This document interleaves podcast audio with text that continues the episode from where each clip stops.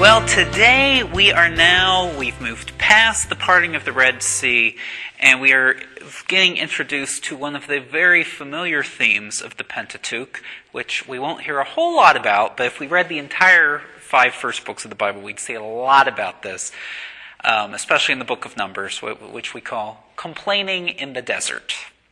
And so the Israelites are going to complain quite a bit I asked the electrical man working in my office this afternoon for his thoughts on this, and he said, If I were Moses, I would have told them, Quit your belly aching. Well, that's not quite how God handles it. But um, we'll be looking at that. Just keep in mind, this is a very, very important theme of the first few books of the Bible, but we're only going to hear about today and then again two weeks from today. But it's all through the second half of Exodus and the book of Numbers. The footnotes in the New American Bible say that manna, the manna, the bread from heaven, would have had the texture of coriander. I don't know how much you know about coriander, but I really think that if that was my diet for weeks and weeks without end, I'd be complaining a little bit too. But here's the deal the Bible makes a very big deal in this part of the story of telling us what day things are happening. It has been less than a month since the Passover. Okay, so it's been like three and a half weeks since the people of Egypt were still in slavery in Egypt. There has been the plague of the firstborn, the institution of the Passover. All the people of Egypt gave gold and all this stuff to the people. They left. They were followed by the Egyptians. The Red Sea parted. The Egyptians were killed, and they've made their way into the desert. And yet they're saying, God, you're not looking out for us. You've let us out here to die. You'd think, you'd think that they'd have a little more faith than that. Maybe I would have complained about manna from heaven, but I think I would have been able to find something to be grateful and happy about.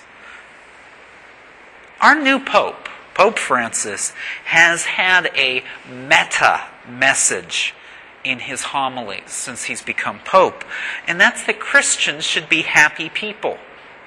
Today in Brazil, he said, Christians are joyful, they are never gloomy, because they know God is at our side.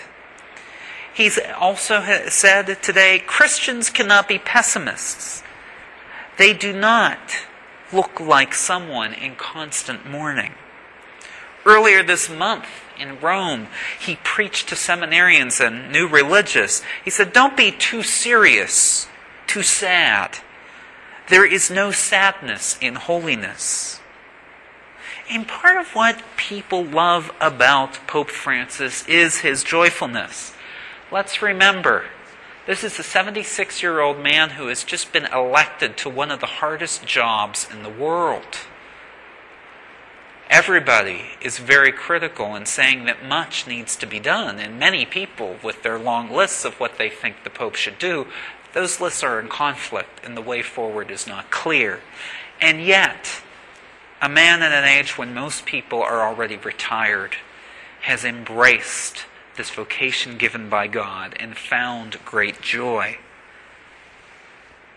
If you're not able to be joyful, please pray to the Holy Spirit for insight and assistance to see if help is possible. This morning, Pope Francis also said that difficulty and sin can be converted into new opportunities for friendship with God.